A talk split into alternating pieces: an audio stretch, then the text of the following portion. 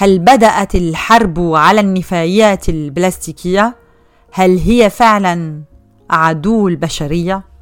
ذلك ما يؤكده الكثير من المدافعين عن البيئة بحجم النفايات البلاستيكية التي نكتشفها في البحار والمحيطات والحياة البحرية وتلك القارة العائمة من البلاستيك على البحر.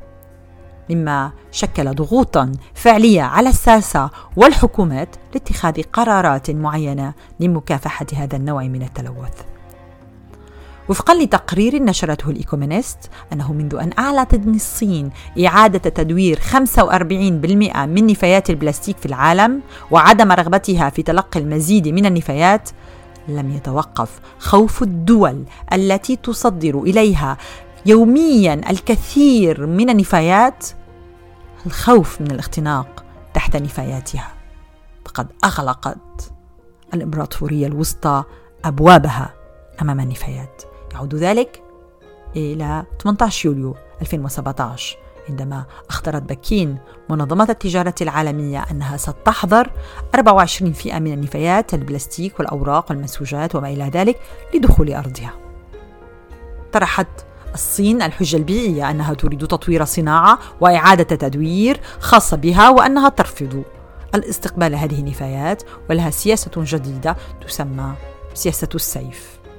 هونغ كونغ لحقت بالصين وقالت أنها ستقوم أيضا برفض ما تصدر إليها دول السبع الكبرى من نفايات وذلك في عول في النصف الأول من 2017 حيث أنهم يصدرون 60% من النفايات البلاستيكية قبلت عندها فقط 10% هذه الاضطرابات في سوق معالجة النفايات وقطاعاتها سوف تجعل أنها سوقا غير مستقرة ويطرح سؤالا كبيرا في هذه الدول المصدرة للنفايات. كيف ستتعامل مع هذا التغيير؟ وهل لها سوق محلية قادرة على استيعاب كمية النفايات؟ هذا ما جعل هذه الدول العظمى وأكثر من 193 دولة في الأمم المتحدة وشركات ومجتمعات مدني أن تعقد اجتماعا في نيروبي من أسبوع مارس 2022 للبحث في هذا الأمر ولإخراج اتفاق على سياسة لمواجهة التحديات البيئية من ناحية النفايات البلاستيكية. طموحات لإبرام معاهدة لمعالجة النفايات البلاستيكية والتفكير ببدائل للبشر. وتعد ذلك أنه من أكبر المعاهدات التي يمكن إبرامها خلال هذا العام من أجل إنجاز بيئي متعدد الأطراف منذ أن وقع اتفاق باريس للمناخ في عام 2015 كيف سوف نتعامل مع هذه المعاهدة؟ كيف سوف نقوم بإيجاد بدائل للمواد البلاستيكية حيث يستهلك العديد من البلاستيك في التغليف وأيضا في الاستخدام اليومي آه، والذي يمكن أن يكون أنه يتطلب استهلاك مزيد من الطاقة والماء وتكاليف نقل أيضا لهذه المواد. قررت بعض الجهات البحثية أن تتعامل أيضا مع شركات المشروبات الغازية التي يمكن أن تشهد انكماشا بخمسة بالمئة في أرباحها السنوية على مدار العقد المقبل إن لم تقلل اعتمادها على البلاستيك لأنه ستتعرض لقيود تنظيمية ولضرائب إضافية. أيضا قد قالت شركة استشارية أن إعادة تدوير جميع المواد التعبئة البلاستيكية بدلا من تدوير 15% منها فقط حاليا. يمكن أن يخفض النمو السنوي في الطلب على النفط والغاز من 1% إلى 0.5 بحلول 2040 نعم وذلك بأن هذه المواد الخام للمصنع البلاستيك تأتي من الصناعات البتروكيميائية التي تأتي من الغاز والنفط. استجابت بعض الحكومات لوجهات تنظيمية لهذه الضغوط وبالفعل بعض الدول الأوروبية حظرت المواد البلاستيكية ذات الاستخدام الواحد وأفادت الأمم المتحدة بأن 127 دولة فرضت حظرا على الأكياس البلاستيكية في العام الماضي. تدرس بريطانيا اليوم فرض ضريبة على مواد التعبئة البلاستيكية التي تحتوي أقل من 3% من المواد القابلة لإعادة التدوير. هناك حلول كثيرة ولكن يأتي السؤال كيف يمكننا تعزيز الفرز من المصدر؟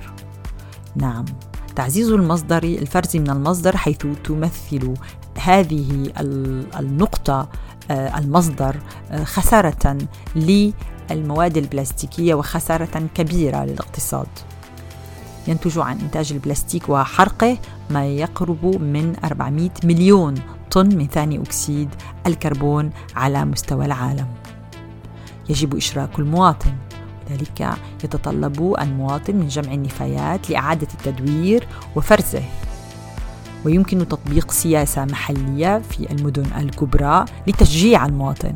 مبادرة هولندية لإعادة التدوير في أمستردام في منطقة ولدمن إطلاق عملة محلية من أجل آه، تحفيز المواطن على إعادة التدوير فالسكان مدعوون لإعادة النفايات واليتم وزنها واستبدالها بقطع نقدية. يمكن استخدام هذه القطع النقدية في المكان لشراء بعض المواد الغذائية. ربما أيضا هي وسيلة أيضا للابتكار باستخدام أداة صناعية تتطور لإعادة التدوير وجعله أكثر كفاءة وربحية وخلق أيضا مراكز فرز عالية الأداء.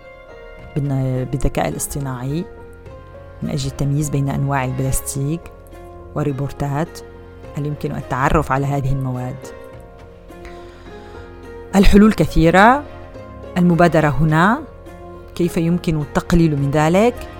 كيف يمكن أيضا للبلاد العربية أن تتصدر هذا السؤال؟ والتقليل أيضا من النفايات البلاستيكية وتقليل ووجود حلول تقليل ما يحصل اليوم من أضرار على البيئة من حرق هذه النفايات والتفكير بأسواق جديدة محلية لإعادة الفرز وللتدوير.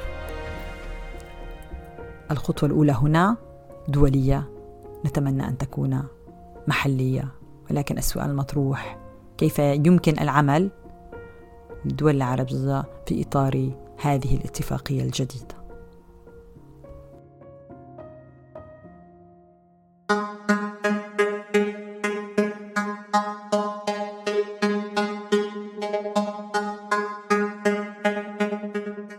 أرضنا اليوم في خطر بيتنا في خطر. فيضانات سيول حرائق هجرة بيئية. ارتفاع غير مسبق لدرجات الحرارة.